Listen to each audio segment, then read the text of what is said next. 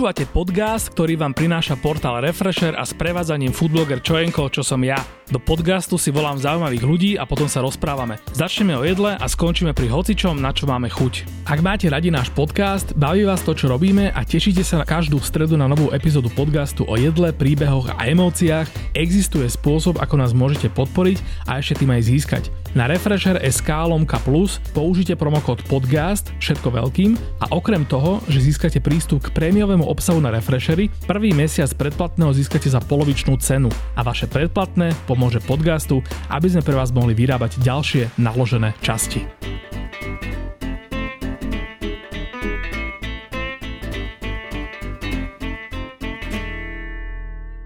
Martin Smrek je aktivista, nadšený vegán a zakladateľ občianskeho združenia Vegánske hody, ktoré v Bratislave pravidelne organizuje streetfoodový festival propagujúci etické a ekologické a udržateľné stravovanie. V súčasnosti vedie Združenie Humánny pokrok na podporu rozvoja ľudskosti a udržateľnosti v spoločnosti. Bojuje proti klietkovému chovu sliepok a kožušinovému chovu a dnes o tom všetkom a najmä o vegánskom stravovaní a životnom štýle prišiel porozprávať do podcastu. Vítaj Martin. Ahoj. Som si samé zložité slova vymyslel, teda napísal na tento úvodník, ale sedí všetko, hej? Všetko sedí, bolo to trošku kekolomné, ale... Bolo to kekolomné, áno. Uznávam. Zvyšok debaty už pokúsime sa viesť teda v uvoľnenom tóne, aj keď to nebude úplne uh, easy debata a nebudú to úplne jednoduché témy, a teda akože dnes som úplne pripravený na to, že že nie na všetkom sa budeme len baviť a smiať, ale teda príde aj na nejaké vážne témy. Predtým, než teda sa dopracujeme k tým všetkým tvojim súčasným aktivitám, alebo teda k tým hlavným tvojim aktivitám, tak ma zaujíma, ako sa dostal k vegánstvu.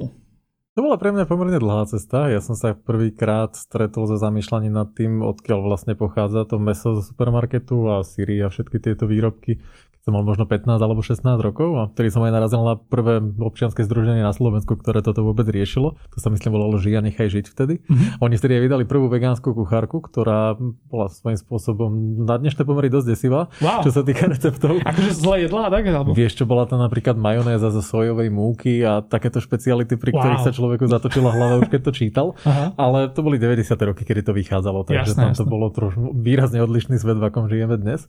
No a vtedy som začal prvýkrát zamýšľať nad tým, aký dopad má moje stravovanie na zvieratá a postupne potom aj na životné prostredie a prírodu. Ale v tom čase, to bol rok možno 2002-2004, tak mm-hmm. tie možnosti vegánske stravovacie boli výrazne odlišné, ako je tomu dnes. Mm-hmm. Takže prvé, čím som začal laškovať, bolo vegetariánstvo, lebo mi bolo jasné, že vegánsky sa stravovať v tom čase pre mňa nebolo reálne. Mm-hmm. Aj ľudia okolo mňa, ktorí sa stravovali vegánsky, väčšinou tie jedálničky boli príšerné, boli to proste biele pečivo, ktoré to si kúpili. Mísi, hej, že to, to bol celý bat. Bolo to naozaj také pôstne jedlo no, a no, veľmi no. skromné a neveľmi vábivé, takže tam som videl odstrašujúce príklady a aký je stav vegánsky vegánskeho stravovania na Slovensku, tak som zapustil aspoň do toho vegetariánstva, čo mi chvíľu išlo, chvíľu nešlo, ale po roku dvoch, v podstate asi od 18 som sa stravoval už kompletne vegetariánsky. Mm-hmm. No a potom samozrejme som sa chcel približovať tomu vegánstvu a mal som samozrejme prekážky ako syr napríklad, to bola jedna z posledných vecí, ktorých som sa nevedel vzdať. Okay. Ale to hlavné, čo bolo pre mňa prekážkou, bolo stravovanie vonku a celkovo nakúpenie si veci, ktoré ti to rastlinné stravovanie uľahčia. Mm-hmm. O tom čase, to bolo obdobie ešte pár rokov predtým, ako vegánske hody začali, keď som s týmto začal pracovať,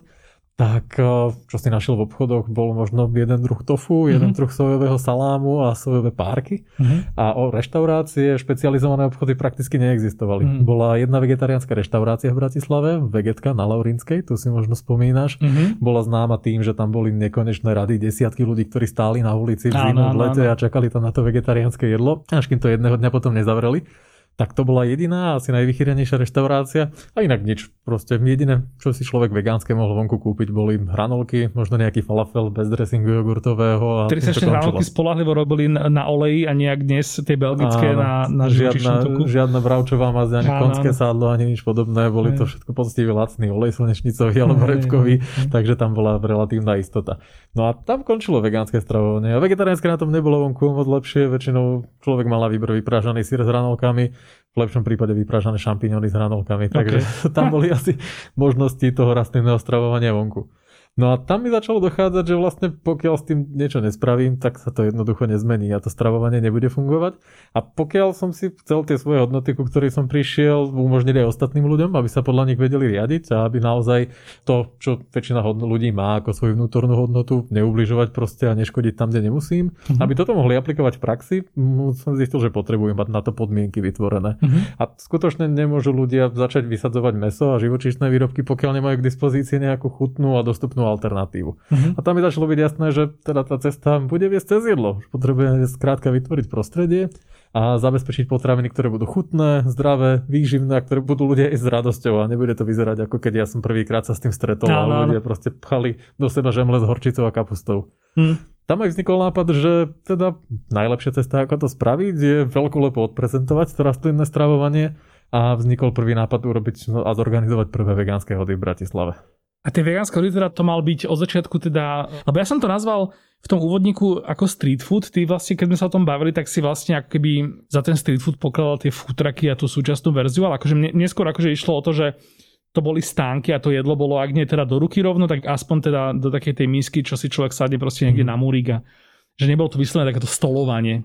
Jasné, ja pod street foodom si predstavujem jedlo, ktoré je vyslovene do ruky, že okay, dostaneš to okay, servítku okay. v sáčku alebo v niečom, ale tie prvé ročníky boli takýto hybrid. Keďže ideme úplne ku tým začiatkom, to mm-hmm. bol mhm. rok 2009, tak to sme začínali vegánske hody robiť eh, v jednom klube na Kramároch v tom čase, kde sme robievali premietanie dokumentárnych filmov. Hovoríš o blude? Alebo? Áno, o wow, myslím. Okay. To, už je antická história áno, teraz. Áno, áno, áno, staré časy.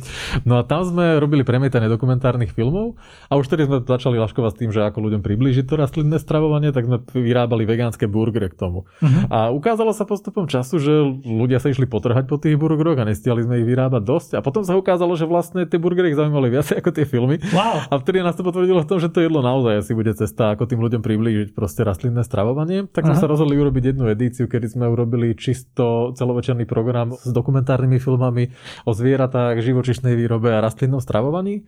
A rozhodli sme sa, že presvedčíme zo pár kamošov, nech každý pripraví proste nejaké vegánske jedlo svoje obľúbené, čo najviac ako dokážu spraviť. Tak Aha. sa nám podarilo takto dokopy pozliepať nejakých 200 porcií. Prišlo tam možno 150 ľudí, všetko zjedli oh, za hodinu nice. a pol a my sme odpadávali, že wow, 150 ľudí, že to mm-hmm. je mhm. taká obrovská akcia. No a odtedy sme sa rozhodli, že to budeme robiť každý rok. No a v tej oblude sme vydržali asi 4 roky, až kým sa nezatvárala a na vrchole sme sa dostali možno na návštevu asi 600 ľudí a celé to bolo postavené na takýchto amatérských kuchyniach, kuchárske talenty a známi, neznámi, ktorí doma navarili nejaké super jedlá, otestovali si, ako to vedia urobiť vo veľkom, ako to vedia naservírovať. No, takto sme tam mali možno 20-30 kuchyň. Mm-hmm. No a potom sa obluda zavrela a my sme mali možnosť e, buď sa e, vykašľať na vegánske hody a skončiť s tým, alebo to skúsiť posunúť o level ďalej a to bol rok 2013 a vtedy mm. už boli aj prvé vegetariánske a vegánske reštaurácie v Bratislave, tak sme sa rozhodli, že skúsime ich do toho stiahnuť a spraviť to v Medickej záhrade. No a tam už to prvýkrát nabralo taký ten street foodovejší rozmer a tam sme mali asi 2000 návštevníkov v tom čase uh-huh. a tam už aj tá úroveň toho stravovania išla vyššie. Stále to bola kombinácia, že 6 reštaurácií a pár desiatok takýchto kuchárskych talentov, ktoré uh-huh. si na tom testovali biznis koncepty a z ktorých sa aj neskôr stali potom samostatné vegánske reštaurácie, ale už tá kvalita potom samozrejme išla hore. Uh-huh. A vždy to ale bola kombinácia toho, že o, niektoré boli naozaj street foodové koncepty, kadejaké vrepy a veci, s ktorými ľudia mohli odísť, ale vždy sme sa snažili zabezpečiť aj stolovanie, nech si tam ľudia vyslovene môžu sadnúť a v kľude si to zjesť. Tieto druhé jedál, to je ešte úplne že samostatná téma a to sa hrozne teším. Ešte ma zaujímavé tieto začiatky teda vegánstva v Bratislave. Ja to akože vnímam iba z jednej strany. Ja teda som nikdy nebol vegán, lebo som tento presne proces, čo si ty popísal, tak ja som presne mal a u mňa to skončilo tým, že som si nevedel proste predstaviť, že sa toho vzdám. Ale ja som to vnímal nejak tak, že tá vegánska scéna bola tak úzko spätá z môjho pohľadu s takouto punkovou a hardcore scénou nehovorím tým, že to tak naozaj bolo, že ja som to skôr vnímal cez tú muziku, že určite teda boli tam nejaké tieto. Keď si veral to, že tú obludu, tak to mi presne tam, e, mi tam napadlo, už som aj tu hovoril príhodu v jednej časti podcastu o tom, že keď došiel môj kamarát s kapelou Esa z lesa hrať do obludy, tak tam som vlastne došiel za ním ešte pred koncertom a tam vlastne som e, začal e, catering pre kapelu, že vlastne bolo plech koložváckej kapusty, čo je vlastne proto vegánske jedlo, keď z toho dáš preč tom lete bravčové, že vlastne to je rýža a kapusta. A takisto ešte potom vníma veľkú časť toho takého toho eh, DIY vegánstva bratislavského cez Axla, ktorý robil vlastne na punkových koncertoch, či už prístave, alebo však aj v Olbude, myslím. Tak on tam robil taký strašne slávny svoj povestný catering z eh, tie svoje burgery, ktoré potom neskôr predával v stánkovom eh, vegan kiosku Potom sa nejak z toho nejak vytratil, som tam nejak prestal vydať a už na koncerte teraz ani ja moc nechodím, ale teda neviem, že kde vlastne skončil. Dobre, teraz ja som teda nejak popísal nejaké moje teda pohľady. Bolo to tak, že vlastne to bolo tak nejak späť aj z toho hudobnou scénou, alebo to bolo iba to moje vnímanie hudobné? Vnímaš to myslím, že celkom aj výstižne, celkovo aj vo svete, čo poznal rôzne organizácie, reštaurácie, ako sa to vyvíjalo, tak veľmi silno tie korene boli prepojené s takou hardcore punkovou subkultúrou.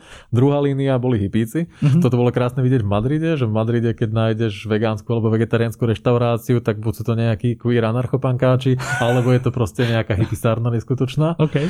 A, a, a nič medzi tým. A stále sú teda oddelené svety, hej, tieto. Hej, tam to bolo stále ešte oddelené. Okay. Madrid bol v tomto fakt fascinujúci. A väčšinou, aj čo sa týka rôznych zvieracoprávnych organizácií, väčšinou tí ľudia naozaj vyrastali v tej hardcore punkovej subkultúre a časom sa posunuli niekam ďalej, mm-hmm. ale tie korene naozaj prichádzajú z tohto. Môže to byť spojené možno so straight edge subkultúrou ešte zo štátov, ano. ale úprimne to nejako hlbšie neskúmal. Skôr to beriem ako tie východiska, kde ešte v 90. rokoch s nimi sa to sem prepašovalo a vďaka nim sa to stalo aj rozšírenou vecou vlastne v celej Európe. A čo sa týka Axela, tak on stále ešte funguje. On spolu zakladal vlastne vegan kiosk, potom mm-hmm. sa tam nepohodli a on sa vrátil naspäť ku svojmu takémuto cateringovému Čiže konceptu. naspäť v takom tom, v tom, v tom DIY. Uh, teda... A stále ešte pravidelne vyvára. Myslím, že robí ešte aj rozvoz po Bratislave momentálne. Wow, takže... tak to si musím vyhľadať, lebo toto ma zaujíma. Akorát ma vždy, jak on tam mal v tom vegan kiosku obrovskú vlajku Guns N' Roses, tuším, vtedy bol akorát strašné to, že to nenazval Vegan N' Roses. Dobre, ale naspäť. E, ešte vlastne som sa chcel vrátiť tej Bratislave, lebo ty, ak si hovoril o tých prvých e, vegánskych podnikoch z toho tvojho pohľadu, mne sa zdalo, že som vlastne vnímal e, vtedy v tých dávnych, dávnych časoch v Bratislave, že také hlavné vegánske podniky, ja som aj tak nevnímal tú Laurinsku, čo si ty hovoril. Mm. Ja to mám skôr späté s obchodnou ulicou, kde bola jednak tá Hare Krishna, doteraz tam je teda Hare Krishna reštaurácia Govinda a potom ešte pri tom netku slávnom, čo je vlastne ešte kúsok od Slovak pubu, tak tam bola na poschodí bola vegetariánska, a to bola myslím, že vegetariánska, taká táckareň, ktorá tiež tam myslím, že ešte stále v nejakej forme funguje, aj keď som tam hrozne dlho už nebol. Tá vegetariánska táckareň tam funguje už dlho, ale myslím si, že začala výrazne neskôr ako vegetka. Vegetka tam okay, bola ešte z 80 okay. rokov, to bolo proste akože naozaj, že antická vývarovňa alebo okay, táckareň. Okay kde to fungovalo naozaj dlho. Mm-hmm. Čo sa týka Govindy, tuto do toho veľmi ne- nezaťahujem. Celkovo tieto náboženské koncepty mi mm-hmm. veľmi nevyhovujú, takže od tohto sa stránim. Pre Hare Krishna ako hnutie je v podstate jedno nástrojom, ako šíriť svoju vieru. Takže okay. nie je to niečo, čo sa dá oddeliť. Proste keď Hare Krishna robí takúto reštauráciu stravovňu, tak je to s tým, že chcú šíriť vieru. Okay, okay. A pre mňa je toto v zásade proti srsti. A aj sme v minulosti mali nejaké konflikty ohľadom tohto, chápem, takže okay. tam je pre mňa hrubá čiara. Tak ja som tam bol iba raz, čiže stále tu teda môžem sedieť e, v tričku Beton e, in Liquid Shatan. Opäť insiderský vtip. Dobre, ešte potom vlastne v, e, ježiš, jak sa volá tá budova oproti avionu. Teraz je tam myslím, že Veglife ktorí sa ale rozšírili aj do... No, aj tam tej Metropolka sa volá. Metropolka, tak. A myslím, neviem teda, či sa to vždy volalo Veglife, ale tiež sa mi zdá, že to tam dlho, dlho, dlho bola taká tá proste veľmi rozšírená Veglife je jedna z tých prvých, ktorí sa naozaj rozbehli. Oni boli aj na prvých vegánskych hodoch. V tom čase už aj vegan bar existoval. Mm-hmm. O, a to bola vlastne prvá vegánska reštaurácia. Vegan bar bola vlastne na Továrenskej, o ktorej ja som si teda myslel, že to je taká tá stálica a teraz to vlastne zaniklo aj tam Rams Bistro. Neviem, čo tam medzičasom vzniklo. Vegan bar tam fungoval dlho, potom potrebovali sa presťahovať, bol tam nejaký problém s priestormi. A, okay. No a bohužiaľ Seky, ktorý to celé rozbiehal, už medzi nami nie je medzičasom, takže kvôli oh, tomu to som zachytil. To, netušil som, že on bol vlastne také tá kľúčová postava toho. Hej, on bol šéf kuchár, on bol ten, ktorý to ťahal od začiatku a celé vymýšľal a ten Február alebo marec? To bolo vlastne to, že zachytil som na Facebooku, že sa niečo stalo a teda nevypýtal som sa tam nikoho, samozrejme v komentároch, že, že čo sa mu stalo. Detaily tak. nepoznám ani ja, okay, viem, okay. že to bolo pomerne náhle a nikoho nikto to nečakal uh-huh. a následne už nebola šanca samozrejme, aby ten podnik bez neho fungoval. Jasné, to, to, to, nič to som nevedel. A potom ešte bolo Vegi na obchodnej, teda ďalší podnik, ktorí robili strašne dobre v repy Časom prizná sa, že neviem, čo sa tam stalo, že možno ja som sa niekam posunul iba chuťovo, že, že už som tam nejak tak nechodieval až tak často, ale pôvodne myslím si dokonca, že ešte, že ak si dobre pamätám, tak buď na pohode alebo nejakom inom festivale predávali tie svoje vrepy. Na pohode boli, ale to už bolo s novým majiteľom, myslím. Mm-hmm. Staré vegy, ktoré, alebo veggie. Ja som to vždy istý. Podľa mňa to je veggie. Pôvodne boli tiež jedna z prvých reštaurácií, čo boli na vegánskych hodoch, ktorý v 2013. A oni až po pár rokoch zmenili majiteľov, aj prevádzkarov vlastne. Tí mm-hmm. prevádzkari, myslím, práve potom odišli do Veglifeu A potom to prebral nový človek a ten s ním potom aj išiel na pohodu a tam to už zjavne už dobre nefungovalo, takže mm-hmm. teraz je tam nejaká úplne iná prevádzka, stále vegetariánska, vegánska, a, okay. ale už to nie je moc dobre poch, už je to skôr taká samoobslužná naberácia. A, a už je to iný majiteľ, alebo tento to nejako? To je dobrá otázka, to som nezistil. OK, to musím, dobre, to je, však to je vlastne trocha moja, moja robota, čiže úplne kľudne môžem tam aj ja sa ísť niekedy nájsť a zistím, že, teda, že v akom je to stave. Dobre, a myslím, že ty sme vlastne vyčerpali všetky tie klasické menáči. Vieš čo, v tom čase ešte existovalo, že Good Five, to bolo, že strava podľa piatich elementov, mm-hmm. to mhm. volali, to bolo taký viacej makrobiotický koncept. A čo ešte dlho existovalo, Jo, teraz som zabudol, ako sa to volalo. Ešte to bola tiež taká makrobiotická vec jedna. Ja a... ešte Vitarian mám spojený... Bemba. Bemba, áno, áno, áno v Slimaku. Presne. Teraz sú presťahovaní na Kolárku. Tam som ich videl, a nebol som si istý, či sa presťahovali, alebo či iba expandovali. Aha, to je dobrá otázka, či expandovali, ale je to určite tá Bemba, lebo som niekde som zachytil potom ešte aj to ich staré logo, aké teraz majú takú celkom peknú novú identitu. To som nezaregistroval, ale si tam tú Makovicu ešte. No, Makovicu, ale predtým, ježiš, teraz, no neviem, dobre, lebo keď som písal pre Refresher eh, článok o vegánskych podnikoch, tak na Bembe som bol ešte v Slimáku a tí to hmm. myslím, že dokonca vyhrali. Lebo vtedy tam som sa tam strašne dobre najedol, strašne dobrého jedla, ale viem, že vtedy oni boli takí vlastne také nenápadné zastečené, že mimo takého toho hlavného diania. A teraz už vlastne s tým podnikom na kolárku už tak viac taký aj majú také proste priestory, aj to logo, myslím, že zmenili oproti tomu predošlému, ale teraz neviem si presne povedať, že... Ešte ja som to len tak na poloka vzliadol, mm-hmm. že mhm. videl som majiteľa sedieť vnútri, takže mi bolo jasné, že je to ten istý podnik, ale hey, nestihol som sa nad tým zamýšľať, aj som na to zabudol, že som to vlastne videl. No vidíš, že teraz vlastne, keď teraz skočíme do prítomnosti, tak vlastne súčasná Bratislava je úplne, že, že to tu rozkvítá vegánskymi podnikmi. Naposledy som išiel pešo po Greslingovej okolo vegan kiosku, z ktorého teraz uh, kamená prevádzka. A je to vlastne akože v podstate, že hlavne hamburgáre, nejaké teda určite majú aj také nejaké veci, ktoré striedajú. A čakali tam ľudia na chodníku, aby sa mohli nájsť. Presne ak ty si povedal o tej uh, starodávnej reštaurácii, že jak to fungovalo na tej Laurinskej. Mm. Tak toto bol presne ten obraz, že som mal zrazu pocit, že wow. Že viem si predstaviť, že kedy si to bolo kvôli tomu, že si nemal kam ísť inám, ale teraz vlastne pri tých veľkých možnostiach, tak akože je to nevyhnutne asi tým, že čoraz viac ľudí, nehovorím, že sa stáva vegánmi, ale že akože táto strava už teda rozhodne má čo ponúknuť aj chuťovo. Hej, tu platí, že vegánstvo, všetky tieto vegánske, vegetariánske reštaurácie, špecializované obchody, v podstate to, čo ich drží pri živote, sú práve nie vegáni. Mm-hmm. Vegáni, vegetariáni tvoria iba malý zlomok tej klientely a tí odhady z tých podnikov sú okolo 70-80%, že sú práve nevegáni, ktorí áno, sa tam chodia áno. takto stravovať. No a tie rady, tam je to stále spôsobené aj tým, že Bratislava má ešte veľké rezervy v tomto. Tu by uh-huh. sa uživilo ešte oveľa viacej podnikov, ale jeden z veľkých limitov je v tom, e, akú krátku históriu má Bratislava. Že jasne, v podstate jasne. bolo to veľmi maličké mesto, ktoré teraz nafúknuté sídliskami a vhodné priestory pre reštaurácie sa hľadajú len ťažko. Takže kopec proste konceptov, ktoré ľudia chcú už otvoriť, ano. ale majú s tým problém. Aj vďaka tomuto podľa mňa Bratislava celkom zaostáva za Prahou, za Varšavou aj za Budapešťou vo Varšave úplne šialené veci, ako proste jedna ulica v centre mesta, ktoré je proste po oboch stranách obsypaná vegánskymi podnikmi, mm-hmm. ktoré sú proste natlačené a cez víkend si tam musíš robiť rezervačky. Áno, áno. Majú tam proste asi 140 alebo koľko prevádzok s vegetariánskym, s vegánskym jedlom. Tých vegánskych mali naposledy už okolo 50 alebo 60. Wow, a okay. stále je to proste level, že si tam musíš cez víkend robiť rezervačky, aby si tam vôbec najedol. Ja to beriem tak, že Bratislava má pol milióna a keď si to porovnáme s Prahou, Budapešťou, Viedňou, Varšavou, tak je jasné, že nie len vegánska scéna, ale celkovo hociaká gastronomická scéna, tam je asi určite úplne iný level. Strašne mi sedí do toho, čo si ty povedal, že vlastne tie vegánske podniky držia pri živote aj veľa nevegánov, ktorí akože buď ani nechcú, ani proste, alebo teda ešte neurobili nejaké rozhodnutie, že proste prejdú na vegánov. Pre mňa napríklad, e, ako takého foodieho, sú vegánske reštaurácie niečo ako žáner. Vieš, že proste, že mm. včera si mal chud na Vietnam, predčerom si mal chud na, ja neviem, barbecue a dneska máš proste chud na vegánske že to beriem ako keby druh kuchyne teda. Mm.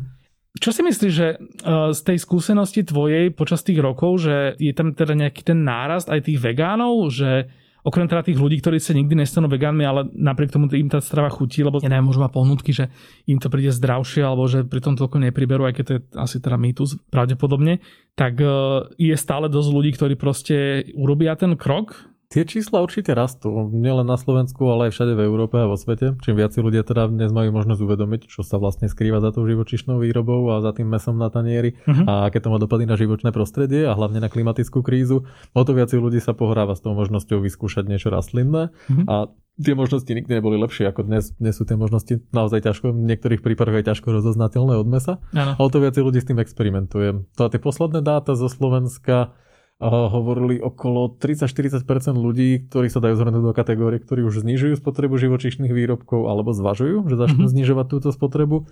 Pričom e, vegetariáni, vegáni, tomto tvorili naozaj menšinu, bolo to okolo 1-2%. Mm-hmm. V niektorých kategóriách, hlavne pri mladých ľuďoch, to vystrelí už takmer k dvojciferným číslam, wow. čo sa týka vegetariáni, vegáni dokopy. K tomuto by mali byť čoskoro zverejnené zaujímavé dáta, takže k tomu sa Čiže ešte sa prebieha nejaké takéto výskum a vieme sa potom nejakým číslom dostať, hej? O, zatiaľ ešte neboli zverejnené dáta za minulý rok, uh-huh. takže čo skoro by podľa mňa mali byť vonku a už budeme mať tieto čísla aj verejne, o ktorých sa dá rozprávať. Aktuálne posledné číslo máme za 2017 k dispozícii uh-huh. a tam vegetariáni a vegáni, tam to bolo okolo 1-2%, ale bolo to na úrovni štatistickej chyby, takže jasné, nie sú to jasné. čísla, s ktorými sa dá operovať. Stále je to pomerne malé percento, ale nikde v Európe to nie sú nejaké závratné percentá vegánov, vegetariánov. Uh-huh. A tí hlavní, ktorí naozaj rozhodujú o tom, akým smerom sa bude uberať budúcnosť stravovania sú práve tí, ktorí znižujú podiel živočišných výrobkov a experimentujú s tými rastlinnými. Mm-hmm. A toto číslo sa pohybuje, keď do toho zarátame tých, čo už experimentujú aj s tými, ktorí to zvažujú, je to z pravidla desiatky percent, na Slovensku je to od tých 30 do 40, sú krajiny, kde to lieta až k 60 a 70 a čo sa týka generácií, tak pri mileniáloch alebo pri tých mladších ľuďoch, toto hlavne vo Veľkej Británii vyskočilo na úroveň cez 50 alebo 60% ľudí, ktorí už aktívne proste znižujú, z čoho veľký podiel boli vegetariáni a vegáni. Áno. Takže celé to stojí naozaj na tých ľuďoch, ktorí sa stravujú konvenčne a hľadajú možnosti, ako urobiť niečo lepšie pre seba, pre životné prostredie a pre zvieratá. Dá sa urobiť nejaký záver toho, že po dlhých rokoch, keď vlastne ten dôvod, prečo človek prešiel k vegánstvu, bol teda najmä ten etický faktor, to znamená, že, že nechcem, aby proste nejaké uh, zvieratá zomierali na to, aby som sa ja najedol, takže sa stanem vegánom. Ako si vral, tak v posledných rokoch uh, dosť veľa akože ľudí, pravdepodobne tá motivácia je založená hlavne, alebo teda nechcem to akože samozrejme ja špekulovať, ale teda, že, že tá motivácia okrem tejto etickej, tam uh, vznikla aj tá ekologická. Hmm. To znamená, že veľa ľudí sa stáva vegánmi kvôli tomu, že nehovorím teda, že im nezáleží na zvieratách, ale ako keby, že ten motív je to, aby sa stravovali tak, aby to proste zanechávalo čo najmenšie negatívne následky voči planéte, alebo teda aby prispievali k udržateľnosti, čo je vlastne to slovo, ktoré akoby hmm. vystihuje, že o čo by nám všetky malo ísť, či sme vegáni alebo nie. Aby som teda nejakú otázku z toho sformuloval, že aj sa nejako akože si už všímate také nejaké trendy, že povedzme, že vďaka tej ekologickej rovine oveľa viac ľudí sa stáva vegánmi, než to bolo doteraz kvôli tej etickej? O, vzhľadom na to, aké nízke percentá sú to v populácii, tak sa to ťažko vyhodnocuje, mm-hmm. ale tie dáta, ktoré sú zo zahraničia, hovoria zhruba o tom, že je to kombinácia motivácií obvykle. Nie je to iba jeden aspekt, že neznášam zvieratá a idem to riešiť iba čisto kvôli životnému prostrediu alebo čisto kvôli svojmu zdraviu. Spravidla je to kombinácia a pri ľuďoch, čo sa takýmto spôsobom stravujú, je to, spravidla sú na prvom meste zvieratá, toto bolo okolo 55-60% ľudí, za životné prostredie bolo niekde na úrovni asi 50-54% a zdravotné dôvody tie skorovali veľmi nízko, nejakých 14 alebo 15%. Mm-hmm. Takže väčšinou je to kombinácia, spravidla sú si tí ľudia vedomí obidvoch týchto aspektov a pridáva im to na dôvodoch na tom, aby s tým niečo robili. A čím akutnejší problém to začína byť, tým viacej nad tým tí ľudia začínajú rozmýšľať mm. a tým viacej ich to ženie k tomu, aby to stravovanie zmenili. A toto je jeden z dôvodov, prečo sa tak masívne začal transformovať ten potravinový systém a sa mielajú miliardy dolárov do investícií do rastlinných alternatív, a pretože to, z tých dát, ktoré máme a to, čo nám hovoria klimatickí vedci, tak v podstate moc iných možností ani nemáme, ako mm. sa uberať čoraz viacej rastlinným stravovaním. Pravdepodobne, že u teba tie dôvody boli e, viac etické, než tie ekologické. Samozrejme, že tie ekologické, že pravdepodobne v 90. rokoch alebo teraz v tých 0. rokoch sme si ešte neuvedomili a nebyli tak ľudia na poplach uh, kvôli tomu proste, že nejaký rozvoj, nejaké životné prostredie proste je neudržateľné a že teda prispieva k tomu aj to stravovanie a teda mm. tie naše návyky. Poďme si ale porovnať tie dve proste roviny. Keď sa teda niekto stáva vegánom z etických dôvodov, tak samozrejme, že každý proste tam má tú jasnú vec, že nechceš, aby proste trpeli kvôli tebe nejaké zvieratá. Že vlastne, že čo sú tie motívy, ako keby, e, ktoré pri tomto riešiš, že lebo teda jedna vec je, že sa staneš vegetariánom, aby ne, nezomreli kvôli teba zvieratá, ale potom je to mm. ako keby tá vec, že veľa vegetariánov si povie, že tak ale ja, ja jem vajíčka a pijem mlieko a vlastne kvôli tomu žiadne zviera netrpí, čo zase mm. ale ti vegán na to povie, že to nie je úplne pravda. Že tá etická rovina toho vegánstva, tieto všetky dôvody by sa teda dali vyjadriť ako? O, veľmi zjednodušene je to životný štýl alebo možno hodnotová orientácia, ktorá smeruje k tomu, aby si odstraňoval všetko utrpenie zvierat, ktoré nie je nevyhnutné uh-huh. a ktoré je prakticky odstraniteľné v danom čase. To znamená, že byť 100% vegánom, ktorý nejakým spôsobom svojho života nikomu neublíži, prakticky nie je úplne možné, lebo vždy sú to proste nejaké baktérie alebo nejaký hmyz alebo niečo, čo zomrie pri pestovaní tej rastlinnej potravy. Uh-huh. Takže nie je to snaha byť proste 100% a dokonalým, je to snaha snaha odstrániť všetko, čo je v mojich silách a čo aktuálne môžem. Veľmi praktické usmernenie v tomto je as vegan as possible v angličtine, to znamená stravovať sa alebo správať sa tak vegánsky, ako je aktuálne pre mňa možné. Uh-huh. Ak napríklad mám niečo, čo mi neumožňuje stravovať sa vegánsky, keď napríklad žijem v menšom slovenskom meste, kde sú tie stravovacie možnosti výrazne horšie, ako sú napríklad v Bratislave, tak budem sa stravovať toľkokrát vegánsky a tak vegánsky, ako mi to je napríklad možné. Uh-huh. Keď žijeme v Bratislave alebo keď žijeme ešte vo väčších európskych metropolách, tie možnosti sú naozaj neuveriteľné a dnes to už napríklad nie je problém stravovať sa úplne. Ale pokiaľ je to situácia, že celkom bežné, že viem si predstaviť vegánstvo, ale neviem sa zdať syra, tak najjednoduchšie tak stravovať sa vegánsky okrem toho syra a postupne mm-hmm. vyradiť aj ten syr. Proste nesnažiť sa do toho skočiť po hlave, ale postupne sa pozerať na svoj život, dovzdelávať sa, zistiť, aké má možnosti, ktorú vec nahradiť niečím rastlinným alebo vyriešiť nejakým úplne iným spôsobom a postupne si ten jedálniček a životný štýl vyskladať tak, aby čo najviac bol v súlade s mojou hodnotovou orientáciou a aby som čo najlepšie vedel odstrániť akékoľvek utrpenie zvierat, ktoré je v mojich silách odstrániť. Majú vegáni také akože uvažovanie alebo takú vedu okolo toho, ako, e, akože prirovnám to potratom, ale akože hneď vysvetlím, že vlastne že zaoberáte sa tým, že čo už je zviera a čo ešte nie je zviera. Lebo napríklad e, mal som so surovou cerkou, sme sa proste bavili o tom, že, že vegán môže zjavne si dať kváskový chlieb, aj keď teda tie kvásnice sú de facto nejaké živočíchy, ale že bavíme sa tam o nejakých proste bunkách, pri ktorých akože to prežívanie tej bolesti asi nie je, alebo teda vôbec to vedomie, že či žijem alebo nežijem, nie je nejaká, nejaká mm-hmm. taká vec to je samozrejme jedna vec, že tuto asi tá hranica sa asi dá niekde teda nakresliť, že môžeme sa tu asi baviť o nejakých nervových systémoch tých živočíchov.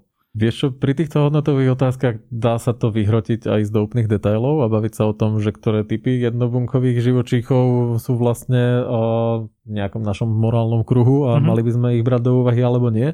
A tie hranice sa časom posúvajú, ale z pravidla tá hranica je proste pri viacbunkových uh, živočíchoch, mm-hmm. alebo takých, pri ktorých už vieme, že vedia vnímať bolesť okay. a snažia sa jej vyhnúť. Ale to sa potom komplikuje, lebo toto máš aj pri niektorých jednobunkových organizmoch, no že pokiaľ toto, že... sú proste vystavené nejakému negatívnemu podnetu, tak sa od neho snažia vzdialiť. Aha. Ale tu sa opäť dostaneš k tomu princípu, že čo je praktické a čo je realizovateľné. Áno, a toto naozaj nemá veľmi zmysel, lebo vzhľadom na to, že máš ešte aj plné čreva dreva bakteriálnych kultúr a nemalé percent tvoje, tvojho objemu a hmotnosti sú vlastne baktérie, áno. tak nemáš veľmi šancu akože v tomto čokoľvek spraviť bez toho, aby si nejaké procese nezabil. Takže to je tomu, za hranicou toho, čo vieš urobiť. Mm, smeroval som k tomu, že či vlastne ešte prebieha stále debata a, a výskum toho, že ako keby, ja neviem, že pred 5 rokmi naposledy niekto povedal a teraz sa to zobralo ako všeobecne akceptovateľné, nie pravidlo, ale nejaký taký niečo, čo vegáni dodržiavajú, že napríklad, že toto už nejeme, a tomuto ešte nepodriadujeme to uvažovanie, napríklad teda tým kvasinkám a podobne, či prebieha nejaký výskum a nejaká debata o tom, že presne ak si hovoril, že náhodou teraz sa zistí, že nejaké kvasinky, preženiem to, hej, že nejaké mhm. kvasinky mm. naozaj niečo také môžu prežívať. Sú proste vo vegánstve mechanizmy, ktoré ako keby vedia ešte tam pracovať s týmto, alebo že vedia tam posunúť nejakým spôsobom tej hranice? Určite áno, sú celé študijné odbory, ktoré sa tomuto venujú napríklad mm-hmm. a snažia sa zadefinovať vzťahy ľudí a zvierat kde sú tie hranice.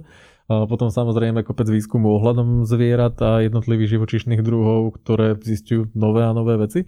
A prevažne je to naozaj obrovské množstvo dát, ktoré sa v tejto téme generuje. Uh-huh. Veľa tých základných vecí, čo sa týka vyšších cicavcov, tak tam to bolo už do 70 rokov, kde boli také tie prvé publikácie ako Animal Liberation od Petra Singera, kde veľmi dobre popísal tie základné oblasti, ktoré sú problematické. A to bolo práve v období, keď sa ešte len rozbiehal proste priemyselná živočišná výroba vo veľkom. No a v jednotlivých oblastiach sa to poznanie stále posúva. Toto je hlavne z oblasti tých environmentálnych dôvodov, uh-huh. kde kde v podstate nejaké intenzívnejšie skúmanie sa začalo diať až po roku 2000. A prvá taká zásadnejšia štúdia, ktorá nebola ešte z takých tých pochybnejších dát, takže už v 90. rokoch si našiel proste dáta o environmentálnych dopadoch, ale boli to okrajové dáta. V 2006. OSN vydala veľkú knižku Livestock z Long Shadow, kde naozaj celé spektrum tých problémov živočišnej výroby popísala a odtedy je to štúdia za štúdiou, ktoré viac menej smerujú stále k tomu istému záveru, dodávajú ďalšie informácie, hlavne o tom, že ktorý typ stravovania je problematický. Uh-huh. Čo sa týka tých etických vecí, tam sú to už skôr také tie sporné oblasti a tie najväčšie konflikty momentálne sa týkajú napríklad konzumácie hmyzu. A toto uh-huh. je celkom živá téma, pretože hmyz z toho environmentálneho pohľadu sa javí byť ako jedno z veľmi dobrých riešení, ako by si vedel napríklad eh, skoncovať s živočišnou výrobou, zabezpečiť pre ľudí dostatok veľmi ľahkých a ľahko dostupných bielkovín, kde na kilo bielkoviny z hmyzu ti stačí kilo a pol bielkoviny v potravine, uh-huh. že naozaj by to vedelo byť veľmi udržateľné. Na druhej strane o hmyze máme to čoraz viacej poznatkov a vieme, že hmyz vníma bolesť, má mm. nejaký základ nervovej sústavy a je to eticky veľmi sporné. A toto sú napríklad debaty, ktoré sa vedú, ale nie je to samozrejme jediná cesta, ktorou sa dá ubrať. Stále máme možnosti ubrať sa cestou rastlinného stravovania ano. alebo pokročilejších rastlinných alternatív, takže nie je to nejaká extra horúca téma sú to skôr také okrajové diskusie, ktoré bežne ani na konferenciách veľmi nestretneš. Uh-huh. Nie je to ešte ani taká veľká téma, aby sa to o tom priviedli samostatné konferencie, takže skôr je to také skúmanie eticky a environmentálne akceptovateľných riešení. Bez toho by som chcel uh, akože uh, podrývať, ale podľa sú to veci, ktoré nevegán, ktorý možno uvažuje nad tým, že sa stane vegánom, že rieši takéto veci. To si mi dobre nahrali s tým hmyzom, že napríklad že samozrejme, že nejaký vegán, ktorý je úplne že v pohode s tým, že je vegán a vôbec nejakým spôsobom mu nič nechýba, tak ten si proste povie, že, že nedám do úst nič, čo má nejaký živočíšny pôvod. Ale vlastne podľa tých definícií, o ktorých sa bavíme, tých etických, tak akože nejaký nevegán by sa mohol akože pýtať na poli podrývačne, na poli vážne, že napríklad, či by proste mohol zjesť um, meso zvieraťa, ktoré zomrelo nie na chorobu, ale ja zabilo ho nejaké iné zviera a teraz by sme zistili, že dá sa urobiť proste špecialita z nejakej časti, ktoré tie divoké zvieratá nezjedli a teraz my môžeme zobrať z toho čerstvo e, zabitého zvieraťa niečo a urobiť z toho nejaké jedlo. Ďalšia vec je ten hmyz, že aj keď teraz si povieme, že hmyz môže vnímať nejakú bolesť a že teda je to rovnako akože eticky háklivé ako nejaké neurologicky vyspelejšie zviera, ale napríklad, že môžeme si povedať, že teraz napríklad vznikne problém, že, že zistíme, že nejaký hmyz môže spôsobiť nejakú katastrofu pre ľudí, pre ďalšie zvieratá a teda, že riešením takým, akože obvious, ktoré ľudstvo rieši, je, že ten hmyz nejakým spôsobom sa potrebuje zbaviť, lebo je proste premnožený. V takomto prípade napríklad, vieš, že nezabiješ hmyz nejakou chémiou, ale že si povieš, že tak poďme teraz záhradkári alebo niekto proste ľudia, že zbadáš kobylku, tak si ju proste urobíš, usmažíš, urobíš nejakú pohodu. To je jedno, vieš, chápeš, preháňam, ale Jasne. akože Neviem si úplne predstaviť, ako záhradkári sa premenia na lovcov kobyliek lúčnych. Áno, kedy si boli také mandolinky. Pamät, vieš, že proti mandolinkám sa takto bojovalo. No, čo sa týka hmyzu, nebolo by to takéto riešenie, boli by to samozrejme hmyzie farmy, kde máš proste obrovské kontajnery a kolónie toho hmyzu, kde ho hromadne proste uzavretých priestorov, aby ti samozrejme neutieklo, nenecháš otvorené dvere a neutieklo ti 50 miliard lúčnych kobyliek alebo niečoho podobného.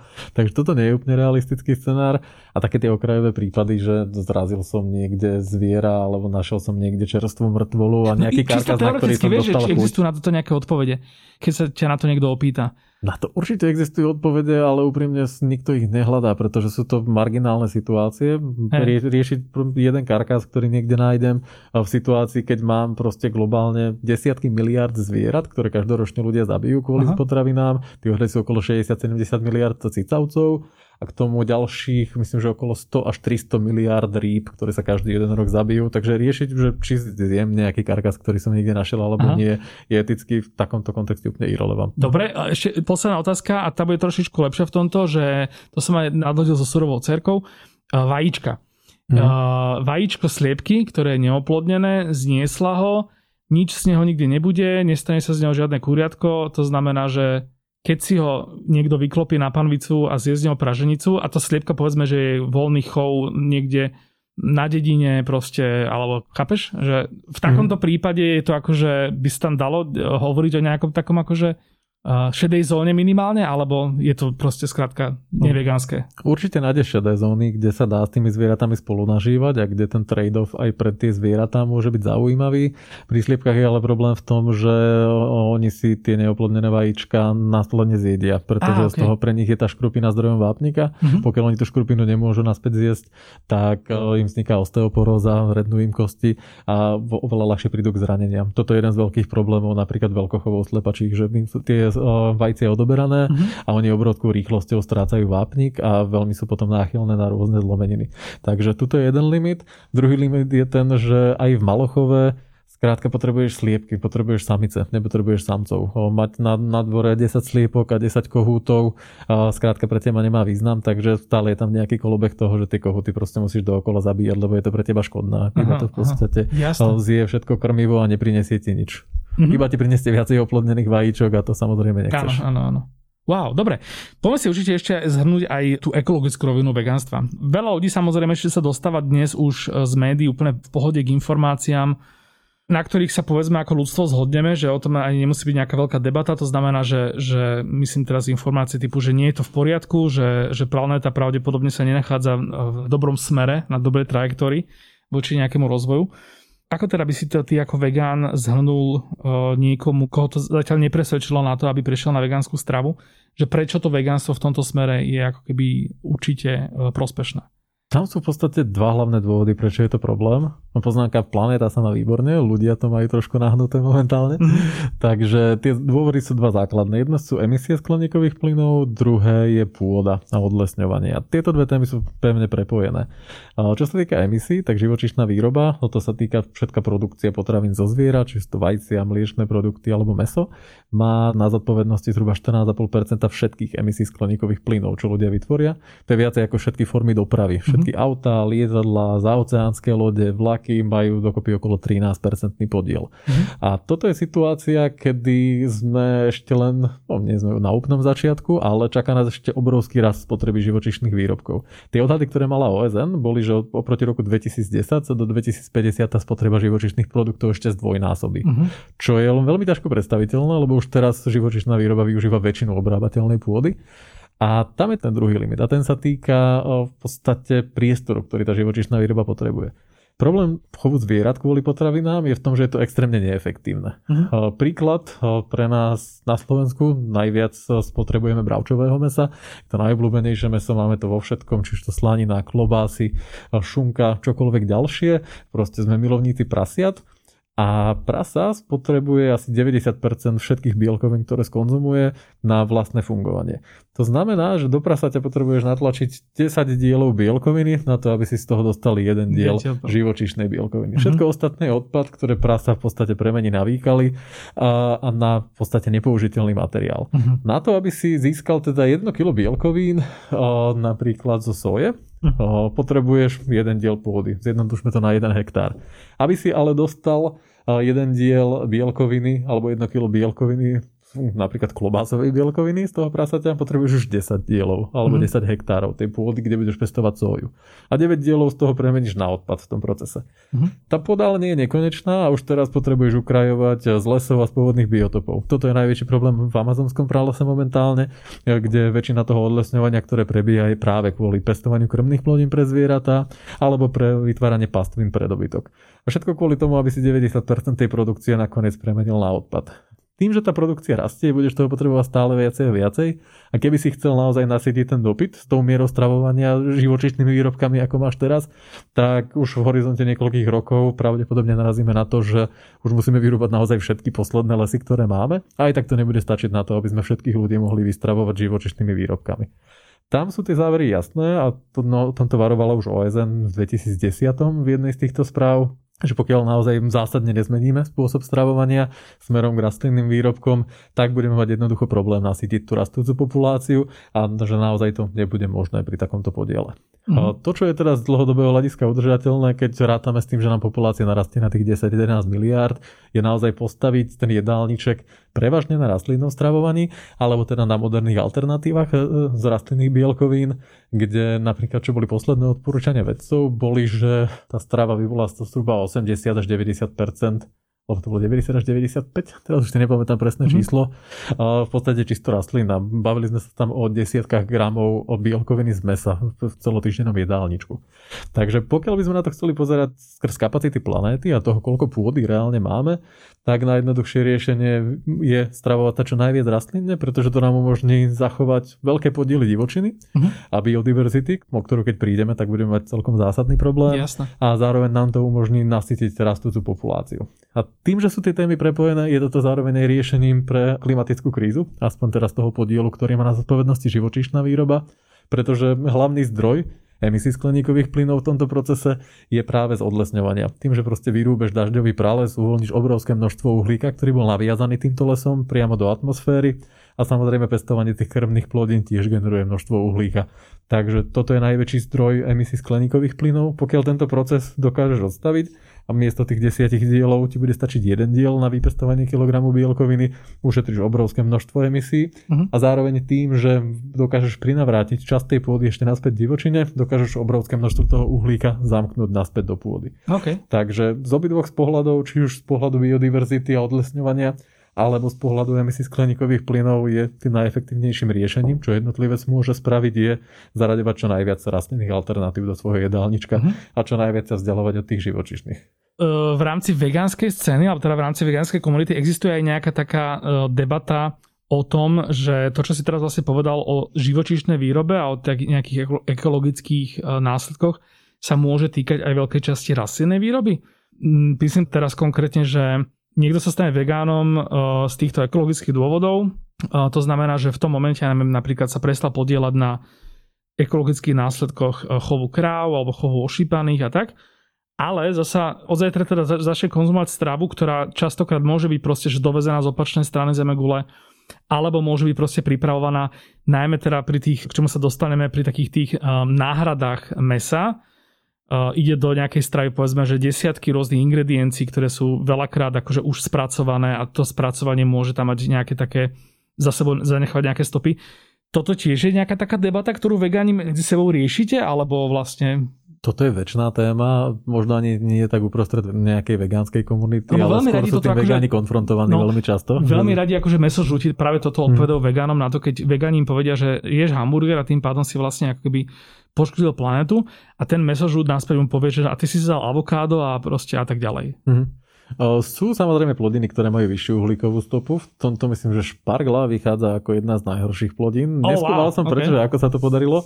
Z niektorých dá ešte rýža vychádza ako celkom problematicky, mm-hmm. kvôli metánu hlavne, ale opäť tam som narazil na protichodné dáta, takže toto ti neviem dať definitívu. Špargla, to mňa zaujíma, na to keby si niekedy našiel odpoveď, to by som rád aj posunul. Lebo to je vlastne taká slovenská plodina, nie? Hej, tu je to akože celkom rozšírené. Že my by sme si mali povedať, že vlastne to nepotrebuje odnikať cestovať, že to tu vlastne si tu akože vypestujeme a zjeme a všetci mm. sme šťastní?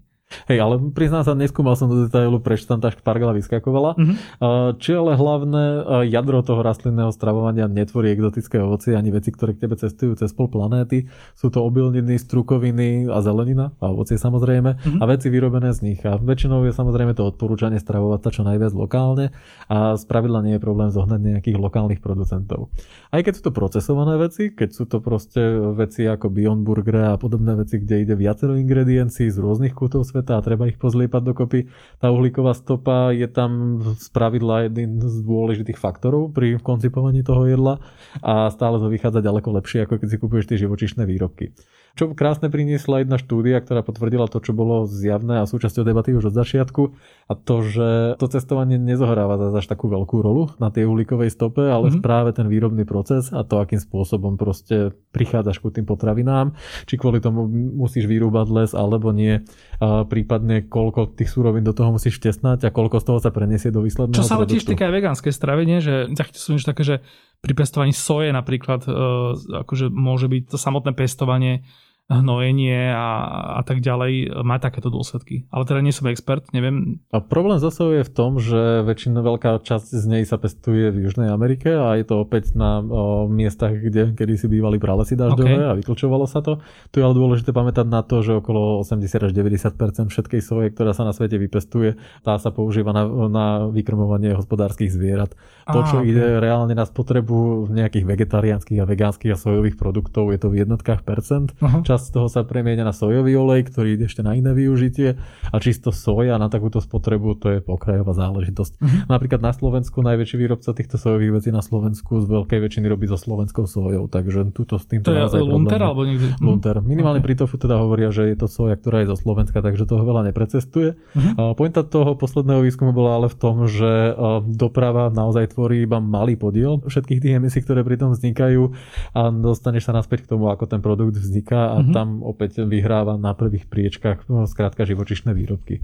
Čo je ešte druhá dôležitá vec je to, že práve živočišná výroba má ten komplikovanejší výrobný proces, pretože realita je taká, že nie je to proste jedno miesto, kde si vypestuješ soju, preniesieš 5 metrov, nakrmiš ňou prasa, o ďalších 5 metrov prasa zabiješ a po ďalších 5 metrov ho predáš. Vyplatí sa v rámci globálneho kapitalizmu každú z týchto činností robiť na úplne inom mieste. Takže mm-hmm. v Južnej Amerike vyklčuješ les, vypestuješ no, no. soju, prenesieš ju do Európy, tam na Slovensku vychováš prasa, potom ho presunieš na opačný koniec Európy, kde ho zarežeš, potom na, na ďalší koniec, kde ho prebalíš a predáš ho niekde úplne inde. Mm-hmm. A potom sa dejú ešte také šialenosti, kde sa presúvajú živé zvieratá cez pol planéty. Mm. A veľmi časté boli nedávne škandalozne prípady, keď sa presúvalo takto, myslím, že okolo 50 tisíc kráv, ktoré sa presúvali z Južnej Ameriky do Turecka proste na poschodovej lodi, kde boli natlačené proste dva týždne, kým ich tam doviezli. A takýchto lodí je hneď niekoľko, ktoré proste úplne šialeným spôsobom presúvajú tie zvieratá hore-dole, len kvôli tomu, aby ich nejakým špecifickým spôsobom mohli zabiť na konkrétnom Lebo mieste. je to ekonomicky ako keby... Lebo je to lacnejšie, mm-hmm. alebo im to viacej zapadá do toho výrobného procesu. Mm-hmm. Takže tá uhlíková stopa pri tých živočišných výrobkoch je nafúknutá ešte aj týmto, že proste tá bielkovina vlastne, ktorú si na začiatku vytiahol zo soje, precestuje tú planetu hore-dole, až kým sa ku tebe dostane na, na tanier. Takže mm. z tohto pohľadu je ten výrobný proces ďaleko jednoduchšie pri tých rastlinných potravinách samozrejme. Poďme ďalej. Taký veľký fenomén, taký, e, ktorý vlastne udržiava moju lásku k vegánstvu e, nažive a na druhej strane e, veľa mesožravcov opäť ľubí ironizovať, je napodobňovanie živočíšneho jedla. Čo si ty ako vegán myslíš o tom, ako vegán teda, ktorý už roky sa nepotrebuje k životu žiadnu napodobeninu ani rezňa, ani hamburgeru, o tomto. Je to vlastne akoby taký spôsob, akým vegánia teraz nadnesene povedané šíria svoje náboženstvo, alebo že keď si ty dávaš napríklad ten Beyond Burger, ak si teda dávaš alebo nejaké iné podobné jedlo, vyprážaný si úplne kľudne, tak čo vlastne ty pri tom cítiš? tak nad tým som sa nezamýšľal, čo pri tom cítim. Čo sa týka ale napodobenín, tak ja som zarytým fanúšikom práve napodobenín týchto tradičných slovenských jedál, lebo je akože absurdné očakávať, že teraz zahodíme do kanála proste tisícky rokov vývoja gastronómie a začneme vynaliezať koleso od začiatku. Mm, Tam nie je na to dôvod. A skrátka mne tie jedlá chutili. Ja nie som neprestal jesť e, živočišné výrobky kvôli tomu, že by mi nechutili. Ja akože mm. milujem tradičnú slovenskú kuchyňu, ale aj zahraničnú. Veľa energie v kuchyni ja inak milujem varenie a veľmi veľkú časť toho venujem tomu, aby som si vedel naozaj vyskladať slávne recepty a naozaj tie klasické jedlá tak, aby splňali proste tie chute a tie vlastnosti, ktoré tie jedlá mali. Mm-hmm. Nepotrebujem proste jesť zdravé šaláty, preto to ani napríklad nie som veľmi fanúšikom ráv kuchyne, lebo mm-hmm. prečo by som to jedol súrové napríklad, mm-hmm. ja si radšej proste popracujem na tom, aby som si urobil naozaj dobrú sviečkovú Týmto smerom sa uberá aj veľká časť tej gastronómie, pretože ľudia nechcú ani nemajú dôvod proste zahodiť celý ten gastronomický vývoj za hlavu, ale sa hľadajú spôsoby, ako tým ľuďom zabezpečiť to isté, na čo sú zvyknutí a čo milujú, ale bez toho, aby kvôli tomu trpeli nejaké zvieratá a bez toho, aby to ničilo životné prostredie. A to je presne koncept Beyond Burgeru a všetkých týchto high-tech náhrad, ktoré sú, ktoré sa snažia zabezpečiť v podstate plnohodnotnú alternatívu, či už chuťovo, výživovo alebo textúru, alebo tými mm-hmm. vlastnosťami, ktorý ten produkt má, aby si to naozaj mohlo v potravinách vymeniť jedno za jedno. Že proste prídeš do obchodu a vyberáš si, či si kúpiš mleté hovedzie, proste z veľkochovu, ktoré precestovalo pol planéty mm-hmm. a proste bolo spojené s hromadou utrpenia alebo si v porovnateľnej cene, alebo po výrobných nákladoch ešte výrazne lacnejšie kúpiš eh, nejaké rastlinné mleté, ktoré má rovnaký chuťový profil, rovnako sa správa, vieš ho v tom recepte použiť rovnako ako to bravčové mleté a výsledok je ďaleko lepší. A do budúcna by to nákladovo malo byť ešte aj výrazne lacnejšie ako to živočíšne. To je sranda, lebo to, keď sa tak uvedomíš, že ten vývoj toho Beyond Burgeru, jak, ako napreduje, tak vlastne tuto, to, čo mňa, mňa ani tak nenapadlo predtým, než to povedal ty, že do akej miery vlastne to vegánstvo ako nechcem povedať takéto slovo, že biznis, ale akože vegánstvo ako ten mechanizmus celý, ktorý zahrňa proste výrobu, predaj, marketing a tak ďalej. Jak vlastne držia pri živote mesožrúti, keď sa len tak vezmeš už len to, že že vegan vlastne nemá ako vedieť, že uh, aký veľký pokrok urobil Beyond uh, ako firma s tým svojim mesom, lebo si to akože minimálne teda posledné roky, odkedy sú veganmi, uh, nemajú ako akože overiť a s čím porovnať, kdežto napríklad ja môžem povedať, že naposledy, keď som si dal uh, Beyond Burger vo vegan kiosku na Radlinského, Predošlý Beyond Burger som mal tiež z vegan kiosku ešte z toho stánkového. A musím povedať, že ten dva roky rozdiel medzi tými dvomi jedlami bol akož brutálny že kým ten prvý vlastne mi chutil ako taký, že by som to vedel porovnať s hovedzím z mekáča, tak už tuto sme sa bavili o takých tých proste, že Biobal Burger alebo ten z, z Michalskej, že proste taký ten hmm. prúžnejší a tak, no nechcem ti samozrejme ako veganovi to teraz akože opisovať nejaké mesové vnemy, ale je toto vlastne zaujímavé, že do akej veľkej miery tí mesožrúti, ako keby, alebo teda tí ešte stále neskonvertovaní mesožrúti pre to vegánstvo môžu mať ten prínos, že vlastne to vegánstvo sa stáva čoraz atraktívnejším. Lebo presne ako mm. hovorí, že keby som ja v nejakom veku takom tom, že máš 17-18, proste presne si taký ten človek zapálený proste a citlivý na nejaké už vyššie témy, než si riešil doteraz.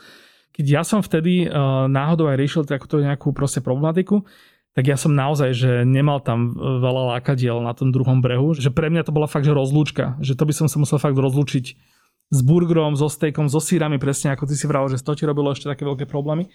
Kdežto dnes, keď napríklad idem do nejakého balansu na obed, dám si tam vypražený vegánsky sír s vegánskou majonézou, tak si proste hovorím, že wow, takmer, že, že dnešní vegáni to majú v podstate ľahké. Na dnes nepovedané samozrejme.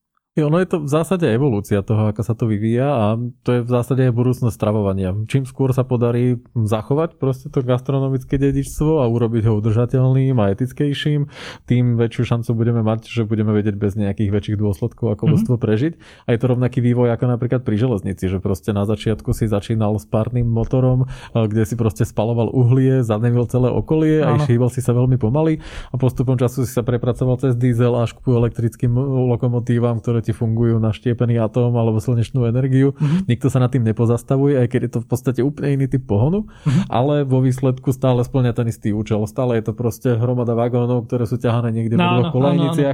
Čo sa zmenilo je to, aká energia je za tým, akým spôsobom sa to doručuje a nikto sa dneska neobzrie, že ach, tie staré dobré časy, keď no, nás ťahali parné lokomotívy. No, no. Inak to si povedal krásnu myšlenku a to je no, že, že môže byť kľudne aj pointa bez toho, aby som ešte chcel končiť, lebo ešte mám, mám pár vecí že vlastne udržateľnosť gastronómie, na ktorú to vegánstvo myslí a priziera, alebo aké je to správne slovo, môže byť ten krásny dôvod preto, aby sa proste mesožravci prestali brať vegánstvo ako nejaké ohrozenie svojho životného štýlu.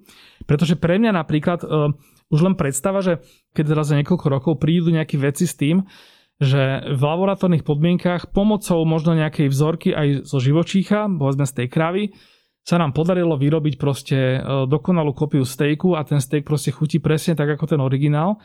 V tomto prípade ja nebudem mať najmenší problém proste si dávať už iba hentaky, keď naozaj teda to bude chuťovo jedna ku jednej. A nebudem mať proste pocit, že neviem, jak, nejaká konzerva, že teraz e, nejaký môj starý svet zomiera a ja, ja sa vám cítim voči tomu nešťastne. Presne v tomto je asi aj tá budúcnosť stravovania. A toto aj e, niektoré prognózy už naznačujú.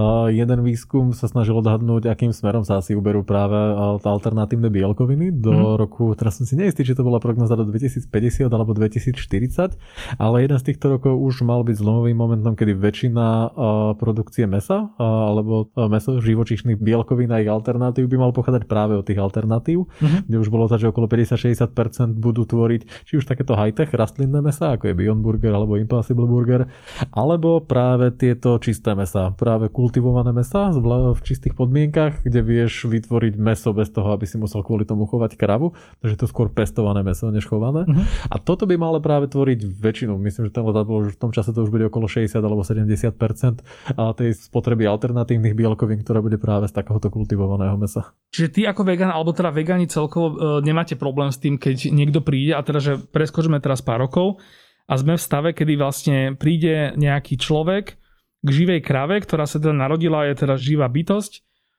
odoberie z nej nejakým bezbolestným spôsobom zo pár buniek a potom na základe týchto pár buniek dopestuje v laboratóriu nádesne povedané hovedzie stehno alebo hovedzie hocičo, z ktorého potom narobíte stejky. Znamená toto pre vás, že ten etický problém tu už ako keby zanikol? Etický problém v tom vieš nájsť vždy. Otázka je, že čím dokážeš eliminovať oveľa väčší etický problém. Mm-hmm. A tuto máš možnosť na základe jedného odberu bunky z toho zvieraťa Myslím, že tie prepočty boli, že z jedného odberu pár buniek, ktorý sa dá urobiť bezbolestne, vieš urobiť, myslím, že 20 tisíc tón mesa. Ťažko predstaviteľné, že aké obrovské množstvo krávských životov týmto vieš zachrániť. A stále tam je ten etický háčik, že musíš proste chovať to zviera, musíš zasahovať do jeho telesnej integrity, na čo ti ono nemá ako dať súhlas a nikdy ti ho pravdepodobne nedá. Uh-huh. Plus ešte samozrejme tá technológia má svoje limity, hlavne výroba toho séra, v ktorom sa budú to meso kultivovať. Ale akože ten obrovský krok dopredu, ktorý vieš spraviť zo situácie, kedy ľudstvo ročne zabije 70 miliard zvierat, do situácie, že by si celé, pre celé ľudstvo choval možno 5 kráv, ktorým mm-hmm. proste z času na čas odštipneš zo pár buniek, čo im urobíš bezbolestne a kompletne tým vyriešiš proste celú živočišnú výrobu a postupom času vytvoríš prostredie na to, aby si vedel robiť tie bielkoviny aj úplne bez toho, aby si tú kravu použil a prišiel čisto rastlinné bielkoviny.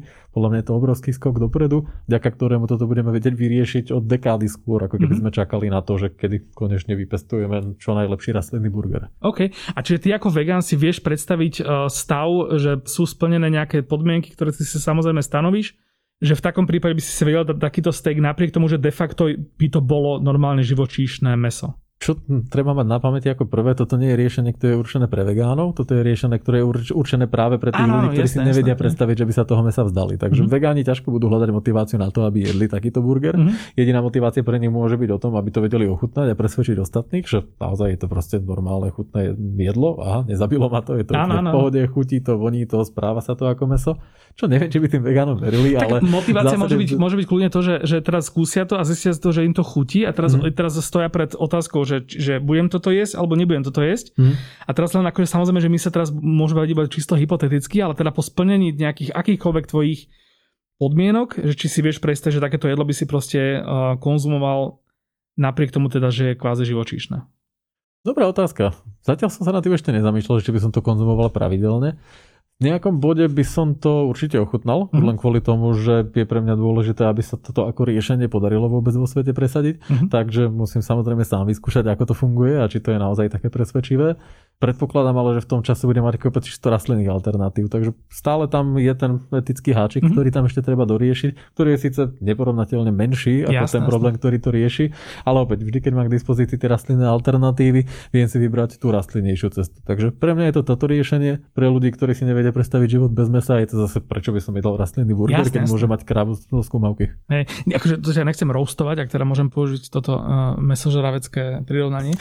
to ma len tak zaujímalo vyslovene akože, že nazretie do uvažovania vegána. A teda tá budúcnosť vegánstva v tomto zmysle, okrem teda tých mesových napodobenín, eh, čo sa týka tej samotnej eh, rastlinnej stravy, ktorá teda nič nekopíruje, ale teda je či už tradične eh, rastlina, alebo teda kopec tých inovácií, s ktorými vlastne vegánstvo prišlo a vďaka ktorým aj mesožravci si dneska môžu pochutnávať no veľa lepších a zaujímavejších jedlách živočišného pôvodu. Mm-hmm. Tamto teda kde vidíš, že máme tam pred sebou ešte nejaké posuny, na ktoré sa máme tešiť, alebo ako keby, že už to bude len takéto a iba lepšie, alebo Deje sa tam niečo v tomto smere? Nie som si úplne istý, ako to máš zarámcované, že čo si pod tým predstavuješ. Pre mňa to, čo sa teraz deje vlastne v budúcnosti toho vegánstva, z toho pohľadu, že sa snažíme vybudovať svet, ktorý bude oslobodený od utrpenia zvierat a ktorý bude postavený na udržateľnom stravovaní a správaní sa. To sú veci, ktoré sa dejú a ktoré sa teraz dejú neuveriteľnou rýchlosťou, kde vidíš, že ešte tie najväčšie proste potravinové firmy sveta vrážajú milióny alebo miliardy eur alebo dolárov do toho, aby vypestovali a vybudovali nejaké rastlinné alternatívy a potom vidíš šialenosti, že najväčšie reťazce rýchleho občerstvenia proste už aktívne experimentujú práve s takýmto kultivovaným mesom alebo s rôznymi rastlinnými alternatívami svojich produktov mm. a mhm. žnú s tým jeden úspech za druhým. Takže mm. budúcnosť vidím naozaj v tom, že to, čo dneska máš ešte ako nejakú subkategóriu gastronómie a niečo, čo je viac menej okrajové a musíš aktívne vyhľadávať, aby si našiel, sa do budúcna stane normou, pretože mm. to mhm. bude to najracionálnejšie a najjednoduchšie riešenie, aké k dispozícii budeme mať. Ja, Úplne samostatnú tému, ktorú by som s tebou ešte určite eh, nevynechal, je klietkový chod sliepok, ktorou sa týka nejaká tvoja aktivita v poslednom nejakom období. Mm-hmm.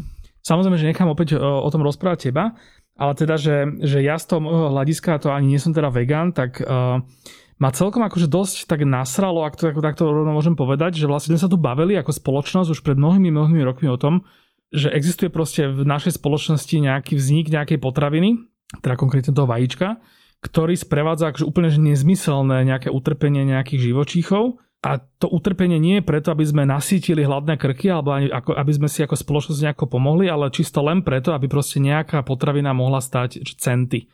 Namiesto, ja neviem, o dvojnásobok alebo trojnásobok, čo stále by teda bolo málo. Ale teda stále by to teda nebola žiadna šialná suma. A ja to vnímam tak, že sme sa tak dopracovali k niečomu takému, ako mal byť nejaký zákon o tom, že sa toto nejak zakáže, klietkový chov, tak si to ja pamätám. A ja sa potom pamätám, že som chodil ďalej teda do toho Lidla alebo do tej Billy, to je úplne jedno, do, do ktorokoľvek reťazca. A preberal si tam tie vajíčka a hľadal tam proste nejaké, ktoré budú minimálne aspoň, že teraz toho voľného chovu. A stále som tam nachádzal teda bežne klietkové a potom ešte taký ten eufemizmus, že podstielkové, ale vlastne ako by keď si človek potom to nejak tak preskúma a prečíta o tom, že čo sú toto za podmienky, tak nie je to až taký veľký rozdiel proti tomu klietkovému.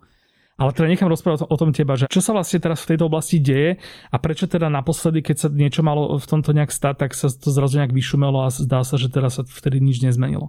No, tieto prvé zmeny, ktoré sa udiali, to bol rok 2012, respektíve s platnosťou 2012, kedy sa v Európe zakázali holé klietky. To znamená, že stále ostali v platnosti pravidlá, ktoré umožňovali legálne chovať sliepky v klietkach, len sa tam trošku pozmenili tie kritéria. To znamená, že musia tam mať nejaké škrabadlo, musia tam mať bydlo a majú tam o pár centimetrov štvorcových viacej, ale v princípe je to stále tak taká klietka, ako to, čo nájdeš na Ukrajine alebo niekde inde. No a čo sa udialo je to, že na Slovensku sa od toho roku v podstate dokopy neudialo nič. Mm. V Európe začala prechádzať obrovská transformácia aj v Spojených štátoch, až do bodu, že napríklad v Európe v roku 2019 už bola väčšina sliepok chovaná v bezklietkových chovoch. A na Slovensku je to stále skoro 84% sliepok, ktoré sú chované v klietkach, čo je jedno z najhorších čísel z celej Európskej únii. Hmm. No a práve kvôli tomu sme sa do toho pustili, lebo je to presne jedna z tých najabsurdnejších vecí, ktorá tu ešte zostala a ktorá je praktikovaná stále iba kvôli tomu, že to zarába viacej peňazí tým ľuďom, ktorí tie sliepky do klietok zatvárajú. Hmm. Pritom už dekády máme k dispozícii alternatívy, ako je už spomínaný prechodný stupeň podstielkových chov a neskôr voľné výbehy alebo biochovy, kde tie sliepky majú 4 m štvorcové, kde môžu pobehovať vonku. Zatiaľ čo v tom klitkovom chove má jedna sliepka životný priestor o veľkosti hárku papiera A4, čo je mm. proste obyčajný kancelársky papier. Šialená. Na to, aby vôbec vedela roztiahnuť krídla, potrebuje aspoň dva tie hárky, takže to je úplne šialená tlačenica. A v tej klietke, aj keď je to obohatená klietka, tá sliepka nemôže robiť nič, čo je pre ňu prirodzené alebo dôležité podstate väčšinu času sliepka, ktorá pobehuje niekde po dvore, čo štúdie hovorí okolo 60% toho času tá sliepka strávi len prehrabovaním sa v zemi a hľadaním potravy. Uh-huh. Keď v klietke nemôže robiť nič z toho, nemôže sa v tom prachu okúpať, nemôže sa prehrabovať a veľmi rýchlo sa z toho zblázni proste. Takže uh-huh. tam vznikajú konflikty, potom si vyšklbávajú perie, vyzobávajú si kloaku, oči a končí to kanibalizmom a nejakými ďalšími horormi. A to je dôvod, prečo práve nastal obrovský odklon tohto v mhm. celej uh-huh. Európe. Aktuálne sú to už okolo 1800 firiem vo svete, ktoré urobili záväzky skončiť s klietkovým chovom a je to niečo, čo sa našťastie podarilo presadiť aj u nás a väčšina firiem už začína dávať od tohto ruky preč. Čo sa týka napríklad malého obchodu, tak tam už sú tri štvrtiny trhu pokryté firmami, ktoré majú záväzok skončiť s klietkovým chovom. Teraz pribudlo aj prvých 5 reštaurácií na Slovensku, ktoré sa zaviazali s nimi skončiť, takže toto už začína konečne presahovať aj do reštauračného sektora. No a vyústilo to do toho, že Únia jedinárov sa zaviazala, že do roku 2030 končí s klietkovým chovom. Stále je to ale ešte výrazne neskôr ako zvyšok Európy. Uh, wow. Naťahujú to na to maximum, aby z toho súčasného systému mohli vytlosť, čo mm. ešte majú, lebo to je zhruba hranica životnosti tých klietok, ktoré mm. majú. Takže v tom čase by aj tak museli meniť ten systém. Ježiš. Teraz je tam už ale aspoň nejaký hrubý deadline, do kedy by sa to malo zmeniť. K čomu sa ale zavezujú firmy je to, že do roku 2025 skončia s klietkovými vajcami. To znamená, že do 5 rokov by klietky viac menej mali byť aj na slovenských regáloch históriou s výnimkou zo pár menších firiem a jedného najväčšieho reťazca, uh-huh. ktorý je teda zaviazaný až do toho 2030. Uh-huh. Takže tie zmeny sa začínajú diať, budú sa diať oveľa rýchlejšie a verím, že čo skoro v tomto dobehneme aj susedné krajiny. V Čechách napríklad teraz už v parlamente čaká na hlasovanie návrh zákazu klietkového chovu. Uh-huh. V Rakúsku vstúpil do platnosti nedávno a už viac ako 10 rokov tam človek v obchode nenájde žiadne klietkové vajcia. A väčšina Európy sa presúva k tomu, že tie sliepky začínajú chovať práve v bezklítkových systémoch. Takže z tej polovice, z tých vyše 50% sliepok, ktoré žijú mimo klietkových systémov, je Ďalšia polovica, teda zhruba teda štvrtina celkovej produkcie sú práve slípky vo voľných výbehoch alebo v biochovoch. Takže ten trend je naozaj smerom k tomu nešetriť proste centy a nedržať tie sliepky proste v malých natlačených klietkach, ale naozaj dať im aspoň nejaký základný životný priestor, mm. aj keď to stojí do pár centov naviac. A pritom je to naozaj iba zo pár centov naviac, čo na tom treba zaplatiť, no, na tom, aby tá sliepka nebola vystavená úplne tým najhorším podmienkam, ktoré sme už dekády dozadu mohli odstrániť. No ja napríklad chodím vajíčka kúpovať na Žilinsku, kde to teda predávajú maďarské babičky, ktoré to samozrejme pozbierajú z celej svojej dediny a naložia ráno, proste skoro ráno hmm. do auta a potom to predajú.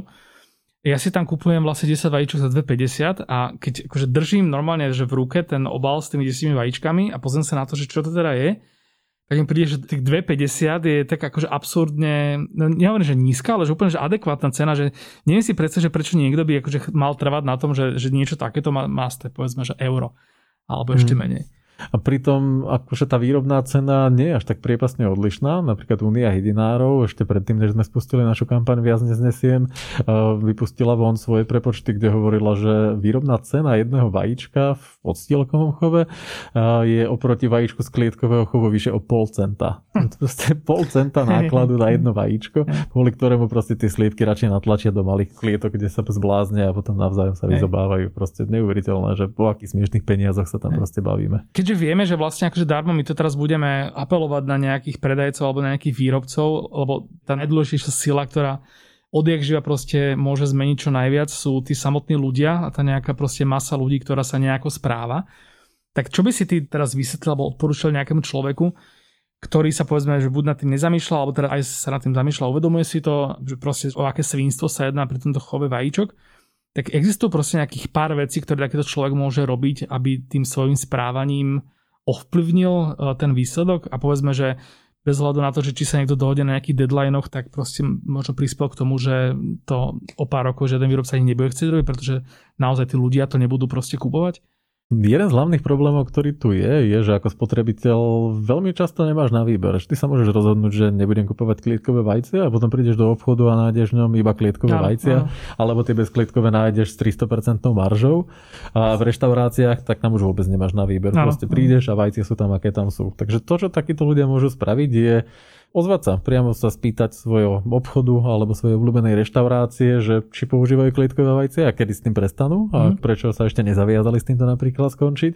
A samozrejme môžu to urobiť aj organizovanie a podpísať napríklad našu petíciu na www.viacneznesiem.sk, vďaka ktorej my pracujeme s firmami, s reštauráciami, s obchodmi, s hotelmi a pomáhame im práve prejsť na bezklietkové vajcia a nastaviť si tú politiku spoločenskej zodpovednosti tak, aby aj ich zákazníci mali jasnú informáciu mm. o tom, že v ich prevádzkach napríklad vajcia z klietkového chovu nenajdu.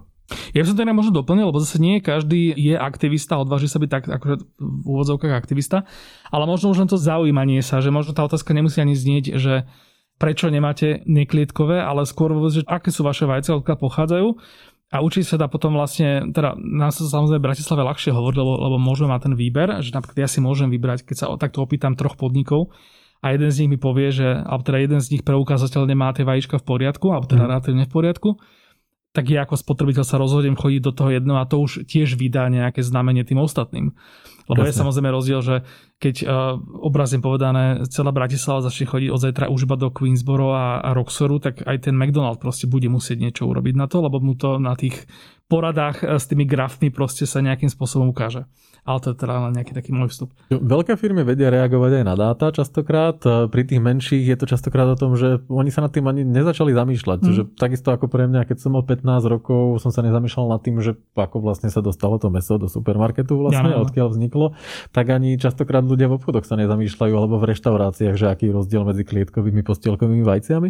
Keď sa na to začnú pýtať už ale ľudia, tak si o tom niečo zistia a zistia, že fú, že toto sme vlastne asi ani nechceli robiť, tak ano, poďme ano. to urobiť ináč.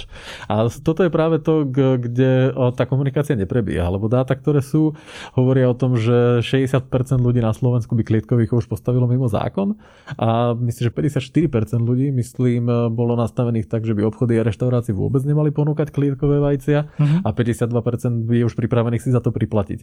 Okay. Pritom stále ešte ani nemajú koľkokrát možnosti si to vybrať. Jasne, keď do reštaurácie, kde nebudú klietkové vajcia, tak môžeš len tápať, že ktorá by to mohla byť. Čiže v hlave to začína mať čoraz viac v poriadku a teraz už len to preklopiť aj na to správanie, a teda nielen na to správanie nás ako spotrebiteľov, ale tým pádom priamo aj na správanie tých, od ktorých si vlastne dopytom pýtame nejaké, nejaké produkty. Ľudia toto majú častokrát hodnotovo veľmi jasné, že proste správať sa kruto ku zvieratám naozaj nie je OK. A keď mm. vidia, ako to v tom klietkovom chove vyzerá, tak si povedia, že preboha, že toto v žiadnom prípade. Ale keď to chcú premeniť v praxi vo svojom živote, tak naozaj narazia na realitu toho, čo robia proste jednotlivé firmy. Aby sme vlastne ešte s týmto aj ukončili o vegánstve celkovo, Určite teda samozrejme, že to, čo ty ako vegán môžeš teda najviac odporúčiť ľuďom je stať sa vegánmi, ale teda povedzme, že teda pre tých ľudí, ktorí na to nie sú ešte pripravení alebo z nejakého dôvodu na to pravdepodobne nebudú nikdy pripravení alebo si to nikdy nevyberú, čo by si im ty odkázal, pokiaľ títo ľudia napriek tomu nie sú úplne lahostajní voči či už planete alebo voči proste nejakým spôsobom teda vzniku tých svojich obľúbených jedál. Čo by si im to odporúčal ako spotrebiteľom, aby proste urobili aspoň ako také minimum vo svojom živote, aby to mohlo mať čo najväčší efekt na to, ako to tu bude vyzerať nielen na našej planete, ale aj povedzme so stavom nejakého chovu a nejakého správania sa k zvieratám?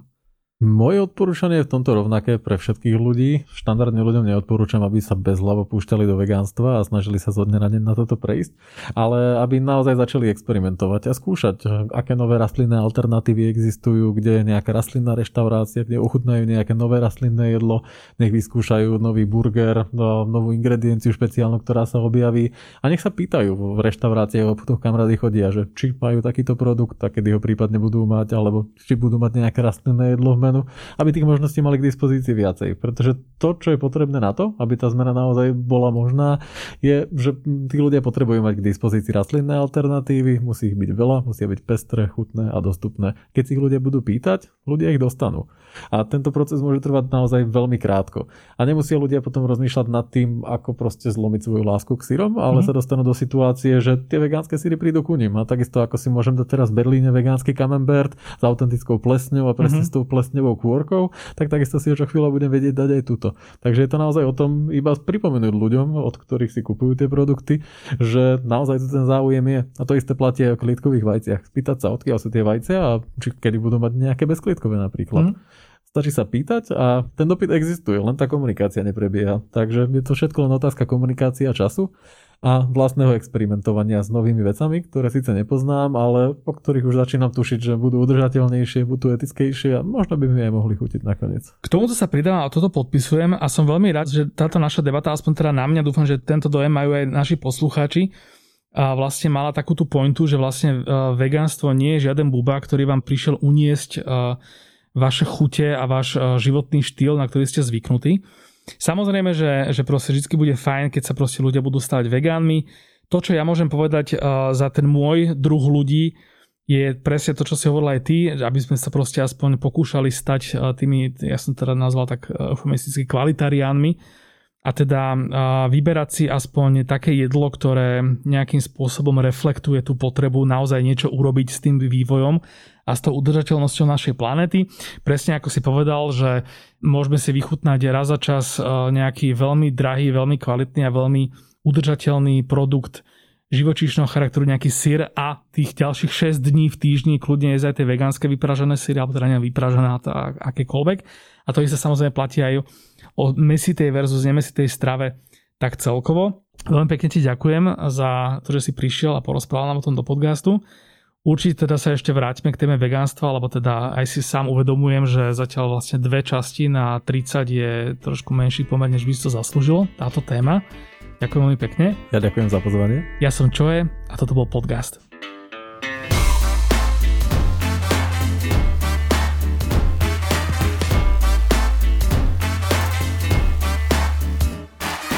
Podcast vychádza každú stredu a ty sa nezabudni prihlásiť na jeho odber na Spotify alebo v apkách Apple a Google Podcasty.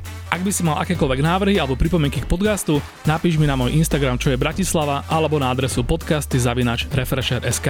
Ak máte radi náš podcast, baví vás to, čo robíme a tešíte sa na každú stredu na novú epizódu podcastu o jedle, príbehoch a emóciách, existuje spôsob, ako nás môžete podporiť a ešte tým aj získať. Na Refresher.sk lomka plus použite promokód podcast, všetko veľký všetkým a okrem toho, že získate prístup k prémiovému obsahu na Refreshery, prvý mesiac predplatného získate za polovičnú cenu a vaše predplatné pomôže podcastu, aby sme pre vás mohli vyrábať ďalšie naložené časti.